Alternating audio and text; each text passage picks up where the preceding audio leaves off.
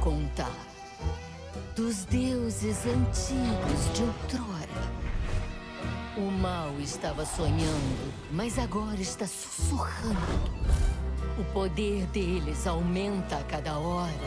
Essas vozes destilam veneno. Se você ouvir, irá enlouquecer. Feche as portas, pode aterrissar. As palavras cruéis ninguém resistirá. Não tenha medo, deixe pra lá. É só uma história pra assustar. São os sussurros dos deuses antigos.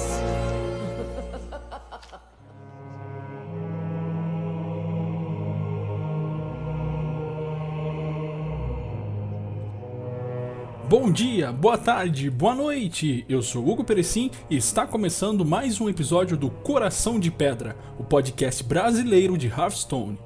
E hoje no 6º episódio da série de histórias, seguindo aí cronologicamente os conteúdos, coleções e aventuras lançadas para o jogo no decorrer dos anos, vamos falar sobre Sussurros dos Deuses Antigos. Essa daí que foi a terceira expansão lançada para o Hearthstone.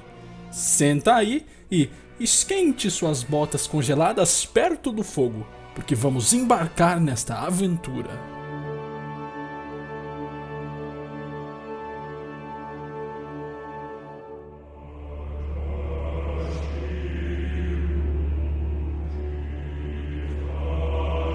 A expansão gira em torno da influência sombria dos deuses antigos, que são criaturas antigas e indescritivelmente malignas que há muito tempo estão escondidas, e a energia desses seres pode ser sentida em todos os cantos de Azeroth, distorcendo e corrompendo qualquer um que apenas escute ali os sussurros desses incríveis bichos. Com a ajuda de seus seguidores, então, né, que estão lá fazendo rituais, fortalecimentos, tudo para aumentar ainda mais a força desses deuses, eles querem dominar tudo com seus tentáculos e fazer a tão feliz e iluminada Azeroth tornar-se um lugar corrompido pelo mal.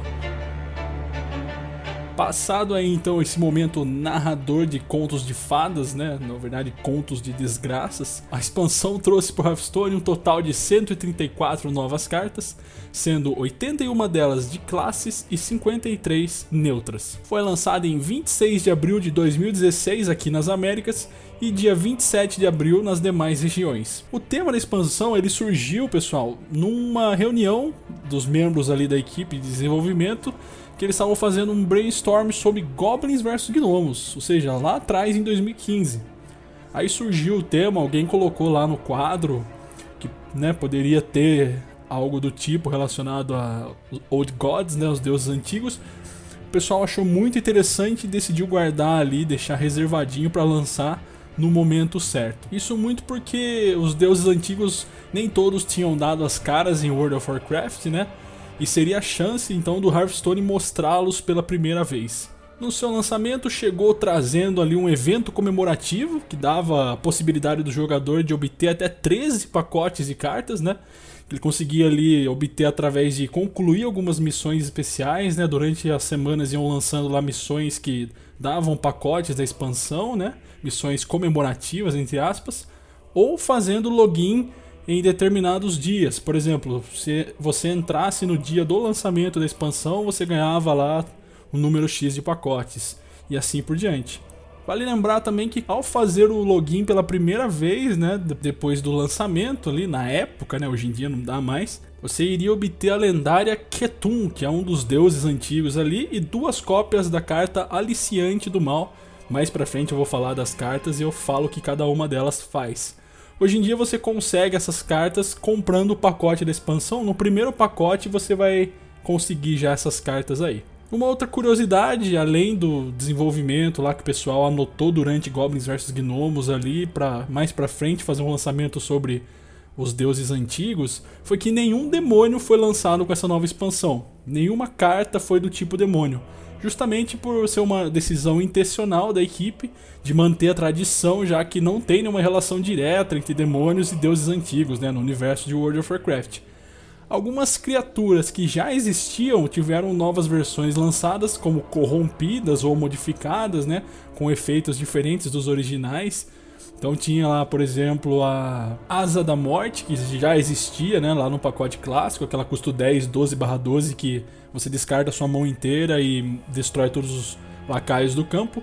Foi lançada uma versão corrompida, né, Asa da Morte Lorde Dragão, que tem um outro efeito diferente da Asa da Morte original, entendeu? Esse tipo de ideia de trazer ainda mais essa essência de os deuses antigos corrompendo o ambiente, corrompendo as criaturas e tornando elas aliados para trabalhar a seu favor. Também vieram feitiços proibidos, né, que tinham como característica custar 0 de mana, ou seja, você não tinha nenhum custo para jogar ele, mas também você gastava toda a sua mana para fazer alguma coisa. Então, por exemplo, o custo dele era 0, mas era assim: gaste toda a sua mana e destrua um lacaio que tenha o mesmo ataque, entendeu? Alguma ideia semelhante a essa.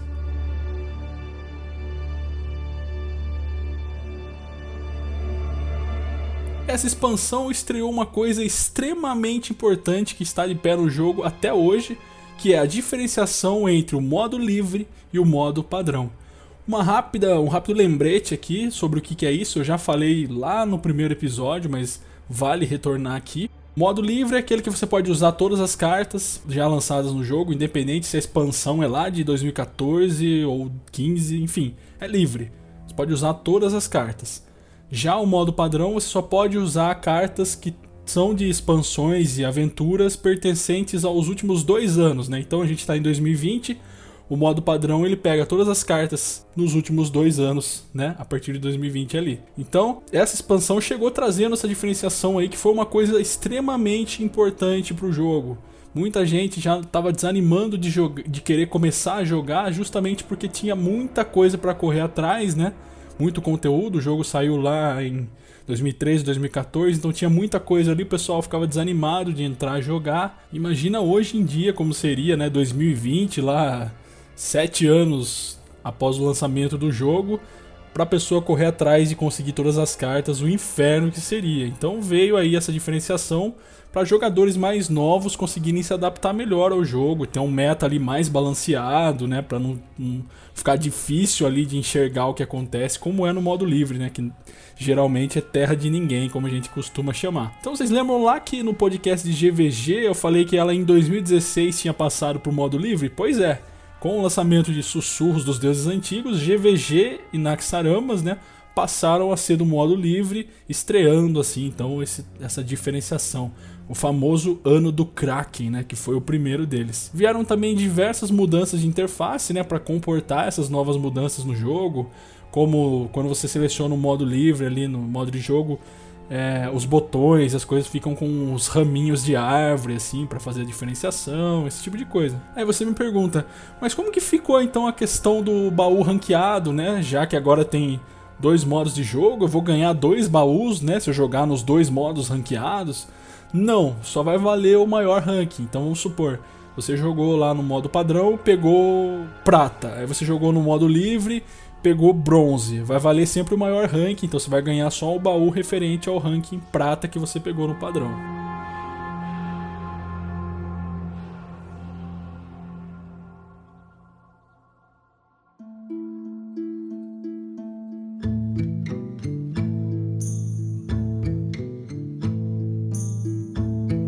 Assim como qualquer novo conteúdo que chega para o jogo, chegou junto com ele também um novo tabuleiro, né? Tematizado ali com o clima de um tabuleiro que já existia, tá? Aquele clássico lá do vilarejo, que tem aquela águia, né, no canto inferior direito ali, tem o poço, a janelinha, um monte de coisa lá. Aquele clássico tabuleiro que tem lá desde da beta do jogo. Ele foi lançado o mesmo tabuleiro, só que tematizado como se ele tivesse corrompido, né? Então ele tem tentáculos para todos os lados, olhos, né? Tipo, um clima meio bizarrão, como se já tivesse sido corrompido pelos deuses antigos. Foi lançado também um verso de card exclusivo para quem fizesse a pré-venda, né, dos 50 pacotes da expansão, que assim como as demais que saíram, né, pré-vendas de 50 pacotes, saiu por R$110 na época. A expansão não trouxe nenhuma nova palavra-chave, é uma pena. porém trouxe mecânicas interessantes em torno dos deuses antigos. Esse foi o foco da expansão, focar ali nos deuses antigos, são 4, né? Eu vou falar de cada um deles quando for falar das cartas. Então os baralhos na época tentaram ao máximo explorar esses 4 deuses antigos, né? Em termos de novas mecânicas, ela não foi uma expansão que lançou várias coisas em relação ao que já existia, né? Ela só adicionou mais cartas para cada tipo de lacaio ali, possibilitando o fortalecimento de alguns decks que já existiam e a criação de alguns novos que não eram tão viáveis antes assim.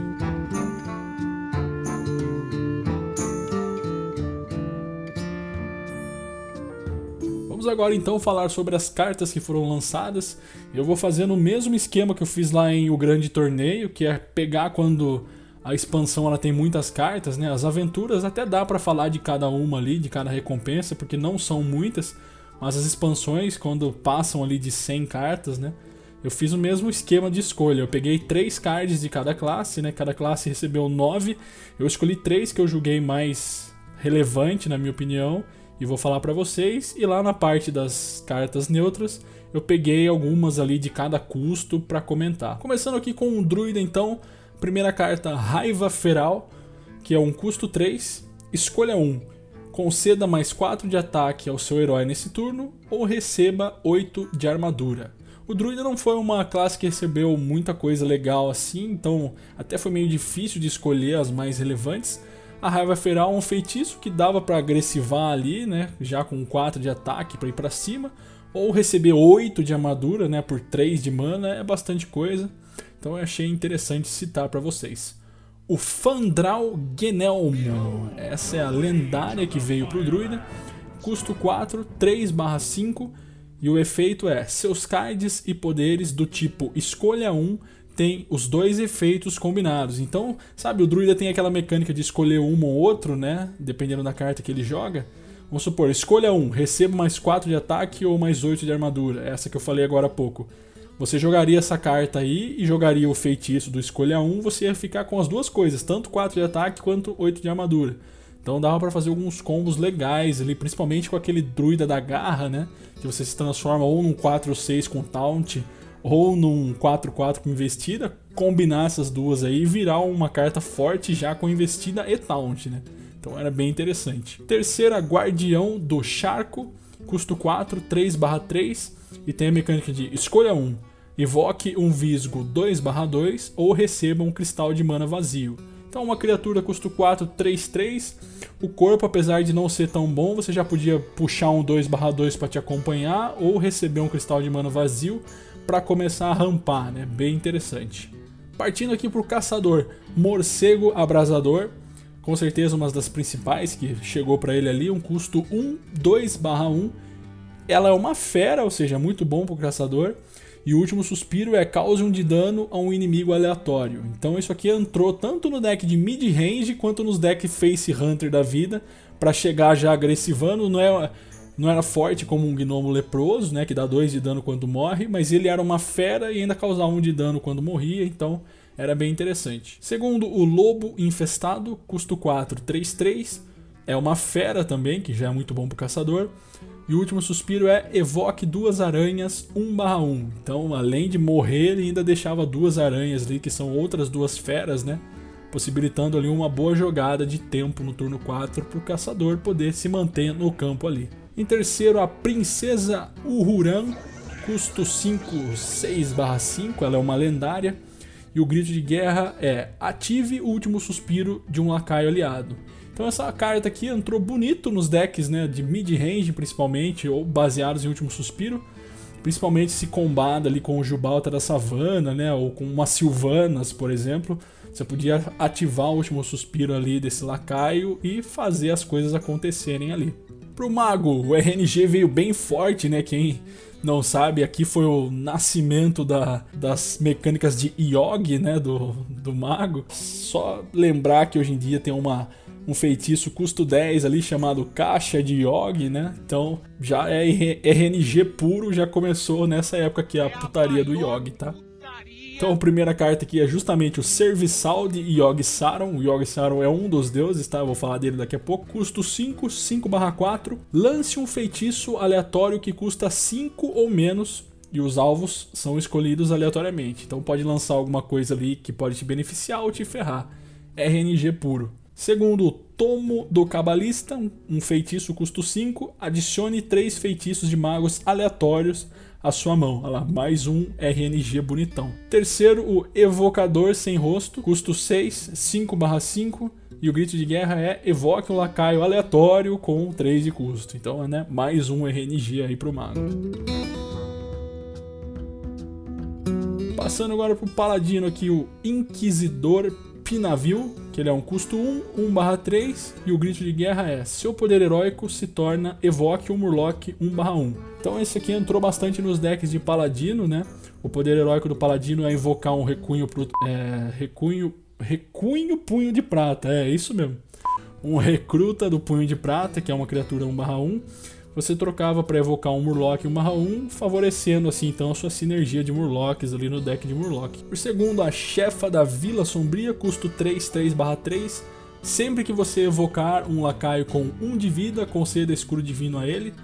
Muito bom pro paladino também, que tinha várias criaturas de custo 1 rodando, né? Murlocs, por exemplo. Então cada vez que você evocasse ali, você concederia escudo divino para ele. Terceiro, a lendária Ragnaros Senhor da Luz. Olha lá, mais um exemplo de criatura que passou para uma versão modificada, né, do Ragnaros que já existia. O original ele causava 8 de dano a um alvo inimigo específico, aleatório na verdade. Já esse ele cura 8 de vida de um aliado aleatório, né? Ele é custo 8, 8/8. No final do seu turno, restaure 8 de vida de um personagem aliado ferido. Entrou com uma cura interessante pro paladino, curar 8 de vida assim, a pessoa tinha que tirar esse bicho da mesa, senão ele ia ficar curando infinitamente o paladino. Pro sacerdote, Criação Proibida, olha lá, um dos feitiços, né, proibido que veio pro jogo, custo 0, gaste todo o seu mana e evoque um lacaio aleatório que custa essa quantidade de mana. Então gastou, sei lá, 9 de mana lá, você vai evocar um lacaio custo 9. É interessante para quando você não tem nada para jogar, né?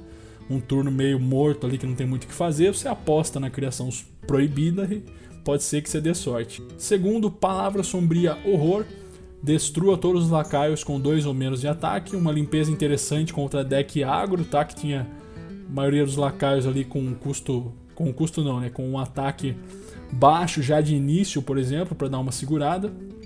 E em terceiro, a Alquimista da Vila Sombria, grito de guerra, restaure 5 de vida, custo 5, 4/5, um corpo excelente para um custo 5 e ainda curando 5 de vida quando entrava em jogo, bem interessante. Pro ladino, Camelô da Cidade Baixa, acho que foi a principal carta adicionada aí pro ladino, que ele é um custo 2, 2/2, e o último suspiro é adicione um card aleatório à sua mão que seja da classe do seu oponente. E segundo, Golpe Sombrio, que é um feitiço custo 3, cause 5 de dano a um personagem sem ferimentos. Então uma remoção bem forte, né? 5 de dano por 3 de mana ali num alvo à sua escolha ainda, né? Num lacaio. Num lacaio não, né? Pode ser até um herói caso ele não tenha sido ferido ainda, não tenha perdido vida. Então pode ser bem forte usar isso daí pra já meter ele 5 de dano na cara por 3 de mana. Cara de Lula dos Mares do Sul. Um pirata, lá, custo 4, 4/4. E o último suspiro é conceda mais 2 de ataque à sua arma. Então era interessante ele para buffar as armas do ladino.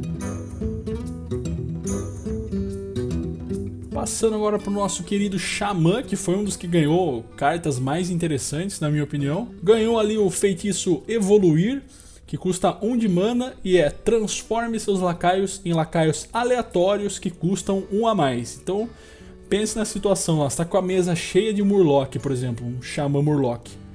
Lá os bichinhos, tudo custo 2, 3 e tal. Bum, joga um evoluir, vira tudo custo 4, 5. É um valor extremamente alto para 1 de mana. Segunda carta, Sentinela Eterna, custo 2, 3/2, corpo, né, ok pro custo. E o grito de guerra é desbloqueie seus cristais de mana sobrecarregados. Então, trabalhou lá com sobrecarga, jogou isso daqui, tirou a sobrecarga, então, né, nem preciso falar que é um ganho muito alto para o custo. Terceiro, a Criatura das Profundezas, que é um custo 6, 5/5, e custa 1 a menos para cada totem que você tem evocado na partida. Então usou o poder heróico 3 vezes lá na partida, isso aqui vai custar 3, um 5/5 por 3 de mana, né? Bem forte, com provocar ainda. Então isso aqui entrou em quase todo o deck de Xamã como um valor alto ali para jogar logo cedo, né? Para o nosso queridíssimo Bruxo, Renunciar às Trevas, que é um custo 2, feitiço, né? Substitua seu poder heróico e cards de bruxo pelos de outra classe. Os cards custam 1 a menos. Olha que interessante, né? Por 2 de mana, sei lá, você tá jogando contra um paladino, por exemplo. Joga isso daqui, seu poder heróico vira um poder heróico de paladino e todas as suas cartas de bruxo, né, que estão no seu deck viram cartas de paladino. Isso aqui é uma carta mais YOLO, né? Pra, sei lá, brincar mesmo, porque não vejo vantagem em usar ela, tá? Mas eu marquei aqui justamente pela diferenciação, né? Por ela ser diferenciada. Você não tem muita carta que faz isso, né? Então eu achei interessante citar. Conselheiro da Vila Sombria. Custo 3, 1/5. Depois que você evocar um lacaio, receba mais 1 de ataque. Deck de Zulok, então, entrou isso aqui, não preciso nem, né, completar muito, custo 3, 1/5, jogou ali vários lacaiozinhos pequenos, vai crescer no ataque, isso aqui pode virar um 5/5 assim, estalando os dedos.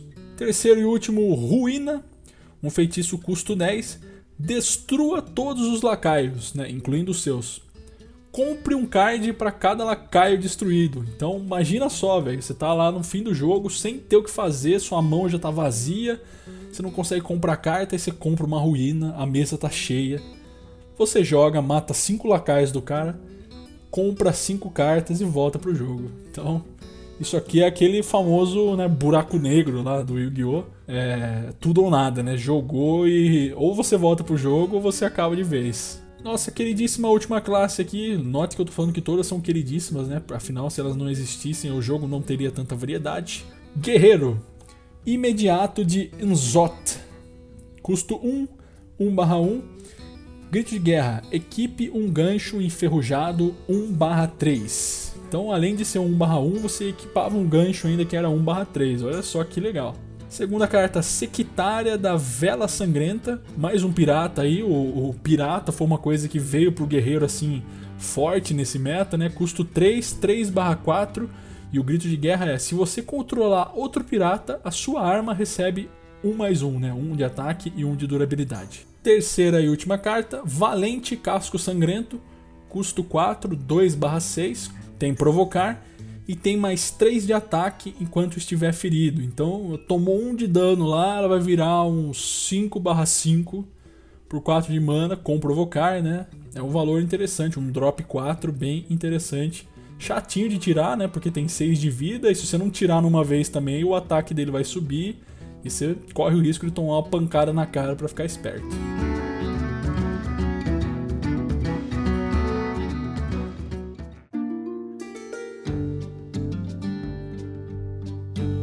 Passando agora para as cartas neutras, né? Que podem ser utilizadas por todas as classes. Do custo 1 aqui eu anotei só uma que eu achei interessante comentar, que é o Metamorfo Zeros.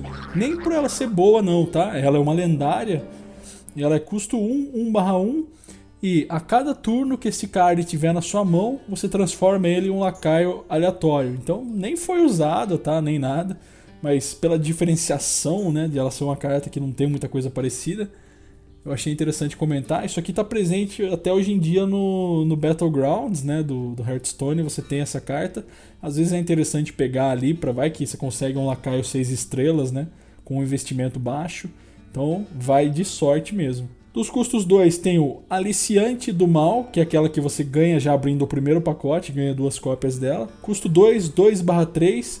E o grito de guerra é: conceda mais 2/2 ao seu C'Thun, onde quer que ele esteja. Então esse aqui é um primeiro dos aliados ali dos deuses antigos, né?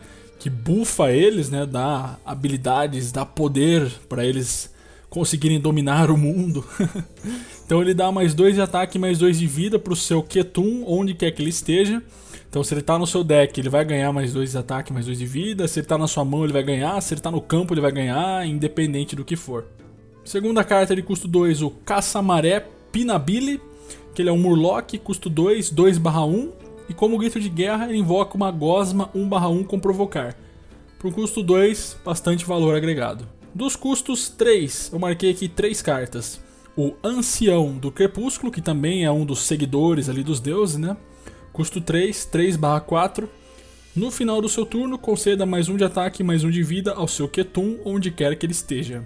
Segundo, Discípulo de C'Thun, custo 3, 2/1. Grito de guerra, cause 2 de dano e conceda mais 2 de ataque, mais 2 de vida ao seu C'Thun, onde quer que ele esteja. Então, para um custo 3, né, já causar 2 de dano é legal. E ainda ter um corpo de 2/1 e ainda buffar o C'Thun, né, um valor extremamente bem aplicado. Por terceiro, Enxameador Silitídeo, que nominho, hein? Custo 3, 3/5, só pode atacar se o seu herói tiver atacado nesse turno. Então, para uma classe, um ladino, por exemplo, um caçador que tem bastante mecânicas do herói atacar, né, até mesmo um guerreiro. Um custo 3, 3/5 é interessante ter na mesa, ele ataca sempre que você ataca, então pode ser um bom valor também. Dos custos 4, anotei 3 opções. Primeiro, Devorador de Segredos, custo 4, 2/4. E o grito de guerra é: destrua todos os segredos do inimigo e receba mais 1 de ataque e mais 1 de vida para cada segredo. Então, isso aqui veio com um counter aí do Paladino Segredos, né? Um counter do Caçador também Segredos. Sempre segurar uma no deck era bom. Pra cara encheu de segredo ali, jogava isso daqui, acabava com a graça dele. Era muito legal. Segundo, o Draco da Meia-Noite, custo 4, 1/4. E o grito de guerra é: receba mais 1 de ataque para cada card na sua mão. Então, você tá com um bruxo de handlock lá, cheio de carta na mão, jogava essa carta aqui e ela ganhava mais 1 de ataque para tudo aquilo que você tinha na sua mão. Por último, a Escolhida de C'Thun, custo 4, 4/2, Escudo Divino. E o grito de guerra ainda concede mais 2 de ataque, mais 2 de vida para o seu C'Thun, onde quer que ele esteja. Então era um lacaio bem chatinho de tirar da mesa, né, por ter o Escudo Divino. Então você podia, a chance de você tomar 4 de dano desse lacaio aqui era muito alta. E ainda, né, bufava o C'Thun. Nos custos 5, anotei 2 cartas. Primeiro é o Adorador Enlouquecido, custo 5, 3/6, um bom corpo pro custo. Provocar, e sempre que esse lacaio receber dano, você concede mais 1 de ataque, mais 1 de vida ao seu C'Thun, onde quer que ele esteja. Então um bom taunt, né? Custo 5, 3, 6. Cada vez que ele tomasse dano ainda, você poderia buffar o seu C'Thun. Então imagina lá de mago, você ficar pingando ele, né, com o seu poder heróico e buffando o C'Thun lá infinitamente.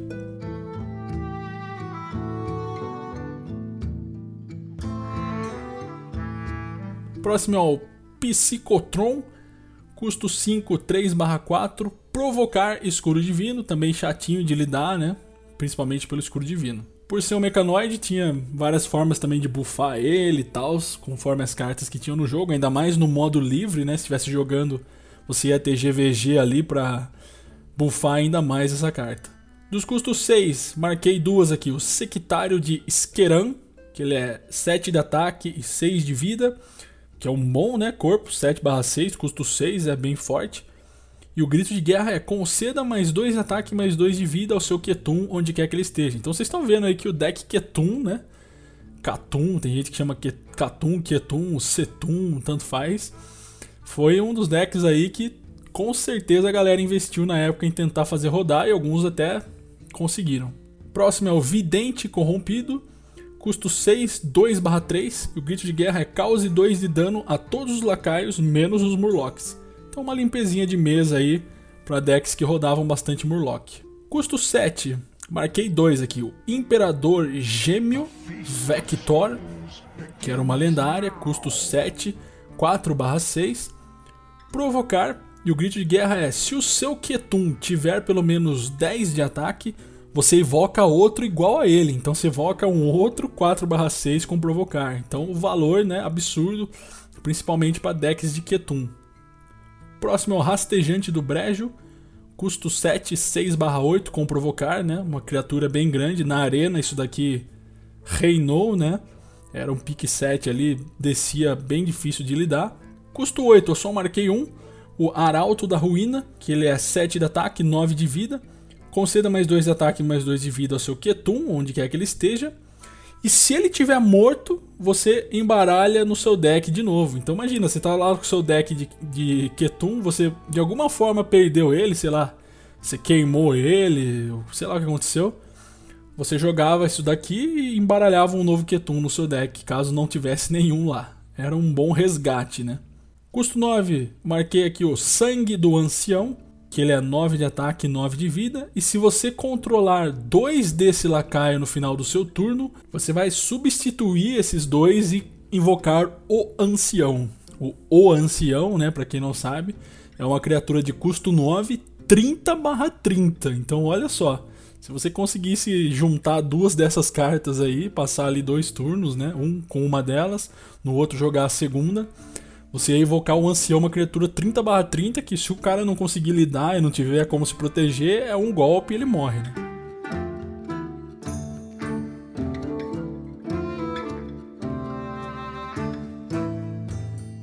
Custos 10. Agora sim aqui vamos falar dos deuses antigos, né? Mas antes vou falar aqui da Asa da Morte, que é uma lendária, né? Derivada da Asa da Morte original. E essa é a Asa da Morte Lorde Dragão, que é 12/12. E último suspiro, coloque todos os dragões da sua mão no campo de batalha. Apesar dela ser interessante, né? Você fala, nossa, vou jogar todos os dragões da minha mão no campo de batalha, vou burstar o cara e zaz. Não é bem assim, porque ela era uma carta bem lenta, né? Você tinha que jogar ela no turno 10 e ainda ter dragões relevantes na sua mão. Então não foi muito bem utilizada, não.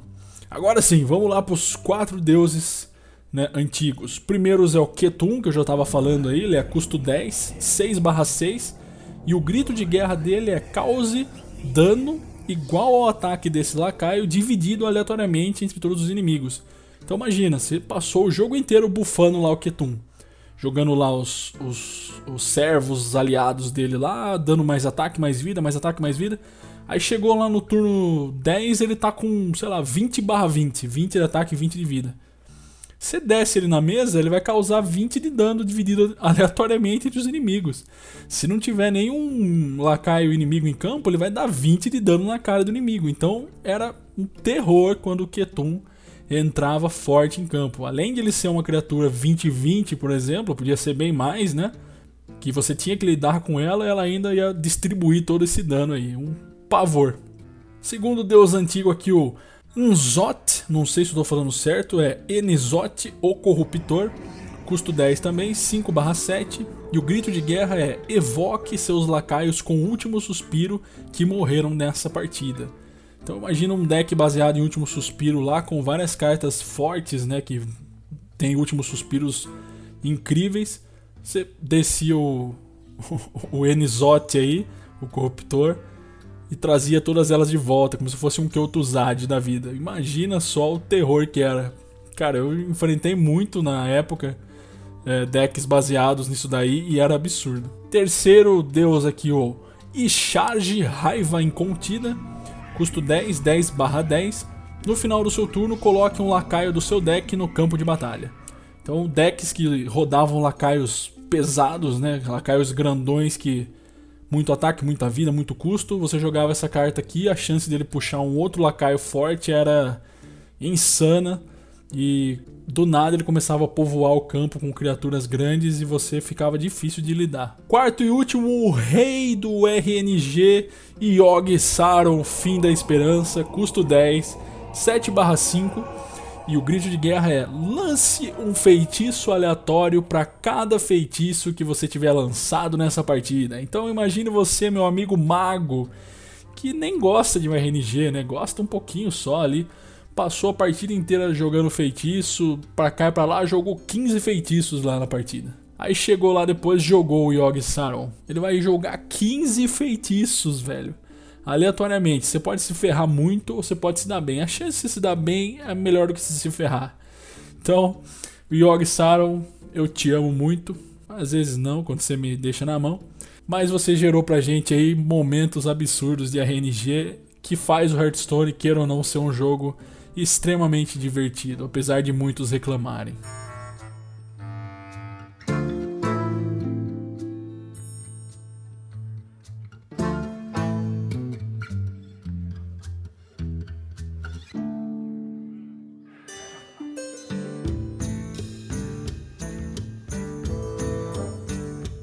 falado então sobre as cartas aí principais lançadas para a expansão de Os Sussurros dos Deuses Antigos. Vamos comentar agora um pouquinho sobre alguns dos decks que rodaram no meta da época, né? Começando aqui pelo Caçador Último Suspiro, muito forte, ele fez bastante uso, né, das novas cartas baseadas em Último Suspiro, e ele tinha uma curva de mana muito boa, ele conseguia o jogo inteiro colocar pressão ali e jogar bem nos turnos, né? A lendária Princesa Huhuran, né, que dava uma jogada de tempo muito boa ativando o Último Suspiro de um lacaio aliado, que nem eu falei, você podia ativar o Último Suspiro de uma Silvanas ou de um Jubalta, por exemplo, era uma jogada muito interessante. Fora, né, o deus antigo Nzoth, que entrava em campo com uma pressão fodida, porque ele evocava lacaios com o Último Suspiro que morreram na partida, então o cara tinha lidado com o seu campo ali, vencido os seus lacaios, toma o Nzoth na cara aí, vai ter que lidar tudo de novo. Segundo deck, o Ladino C'Thun e Último Suspiro também, que era um deck híbrido baseado na mecânica de buffar o C'Thun e ao mesmo tempo tirar vantagem de mecânica de Último Suspiro. Então a pressão mid-late game era gigantesca com esse deck aí, você ia vendo o C'Thun crescendo e ainda assim você tinha que lidar com os Últimos Suspiros em campo, e na hora que desciam os deuses antigos lá, C'Thun e Nzoth, você chorava. Xamã de Evolução surgiu nessa expansão, hoje em dia ainda dá as caras no meta aí, você vê de vez em quando algum xamã usando a mecânica de evolução ou involução, né, dependendo aí do modo que você está jogando. Mas surgiu nessa expansão, né, novas cartas de transformar lacaios em outros que custam um a mais, e foi bem interessante, principalmente decks baseados em cartas que tem sobrecarga, né? Isso daqui rodou bem legal naquelas cartas que o custo é baixo, mas o corpo é grande, então você não conseguia tirar da mesa e ele ia evoluindo. Foi bem interessante. Tempo Spellmage, né? Fortalecidíssimo aí com o RNG, né? Entrou ali com o Yogg-Saron no late game, destruindo e causando muita raiva nas pessoas. Ele abusava de feitiços, né? E aí a hora que chegava a hora do Yogg-Saron, meu amigo, ou você dá tchau ou você dá olá. Era uma mistura de emoções aí, RNG puro. E eu gosto até de chamar de RNG Mage, né? E foi muito, muito, muito, muito legal. Uma menção honrosa para o Guerreiro Pirata, que recebeu algumas cartas muito interessantes, como aquela custo 1 que você equipava um gancho, ou aquela custo 3 que você dava mais um pra arma. O Guerreiro Pirata ele foi se fortalecendo em expansões e aventuras seguintes, mas começou aqui o embrião ali que faria germinar depois um Guerreiro Pirata muito forte, que veio futuramente lá com o lançamento do Remendo o Pirata. Eu vou falar a hora que chegar, a hora certa, mas aqui começou o embrião ali do Guerreiro Pirata, que a gente vai ver futuramente nos próximos episódios, com certeza.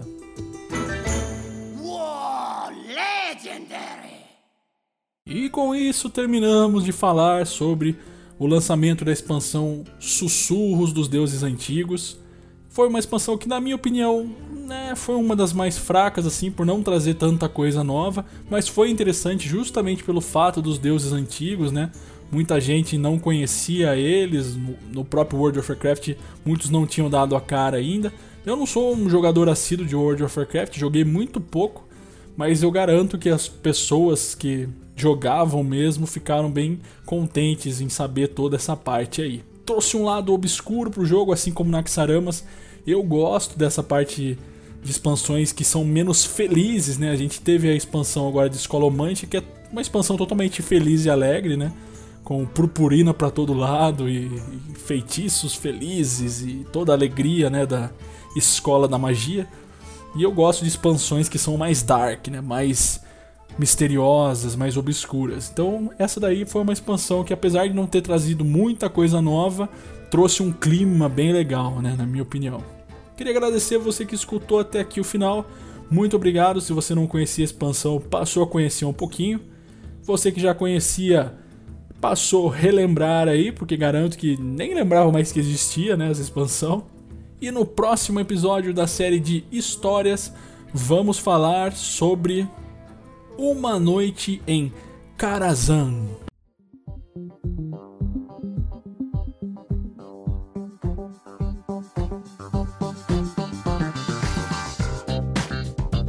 Essa que foi a quarta nova aventura lançada para o jogo. Mandem e-mail para coracãodepedra.podcast@gmail.com. Estou esperando os seus comentários.